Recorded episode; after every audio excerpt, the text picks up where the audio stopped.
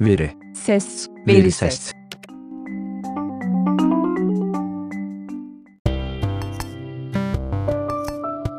Transhumanizm, insanın fiziksel ve bilişsel yeteneklerinin artırılması ve yaşlanma ve hastalanma gibi arzu edilmeyen veya gereksiz görülen yönlerinin ortadan kaldırılması amacıyla teknoloji ve bilimden faydalanılması gerektiğini öne süren uluslararası bir entelektüel ve kültürel harekettir. Transhumanist düşünürler, bu amaçla insan geliştirme tekniklerinin ve yüksek teknolojinin kullanılması imkanlarını ve muhtemel sonuçlarını tartışırlar. Transhümanizm teriminin ilk kullanılış tarihi 1957'ye kadar uzansa da terimin çağdaş anlamı 1980'lerdeki California tabanlı bir grup gelecek bilimcisi, bilim adamı ve sanatçının o zamana kadarki gelişmeleri düzenleyip transhümanist hareketi oluşturmasıyla başlar.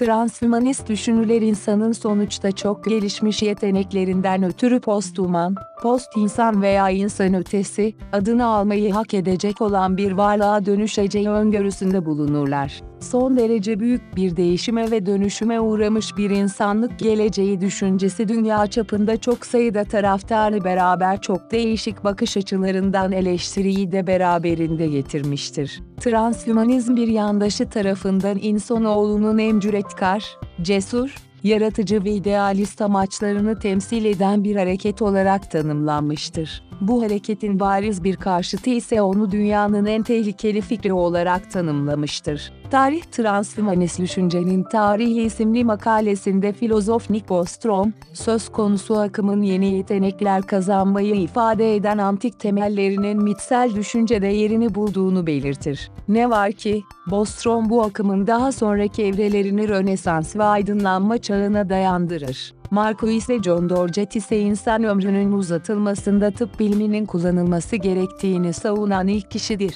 Benjamin Franklin de hızlı ilerleyen bilimin bir sonucu olarak bütün hastalıkların ortadan kaldırılmasından ve yaşlılığın engellenmesinden bahsetmiştir. Transhümanist kavramların 20. yüzyılda doğrudan ve etkili bir habercisi ise John Burdon Sanderson Haldane'in 1923 yılında yayınladığı makalesi Daedalus, Science and the Future'dır. Haldane bu makalesinde genetik ve diğer gelişmiş bilimlerin insan biyolojisine sağlayacağı büyük faydalardan söz etmiştir. Biyolog Julian Huxley ise bilindiği kadarıyla transhümanizm kelimesini ilk kullanan kişidir. 1957'deki bir yazısında Huxley transhümanizmi, insan olarak kalan fakat kendisini aşarak insan doğasının yeni imkanlarını, yine kendi doğası için keşfeden insan olarak tanımlamıştır. Böyle bir tanım 80'lerden günümüze gelen transhümanizm tanımından ise oldukça uzaktadır.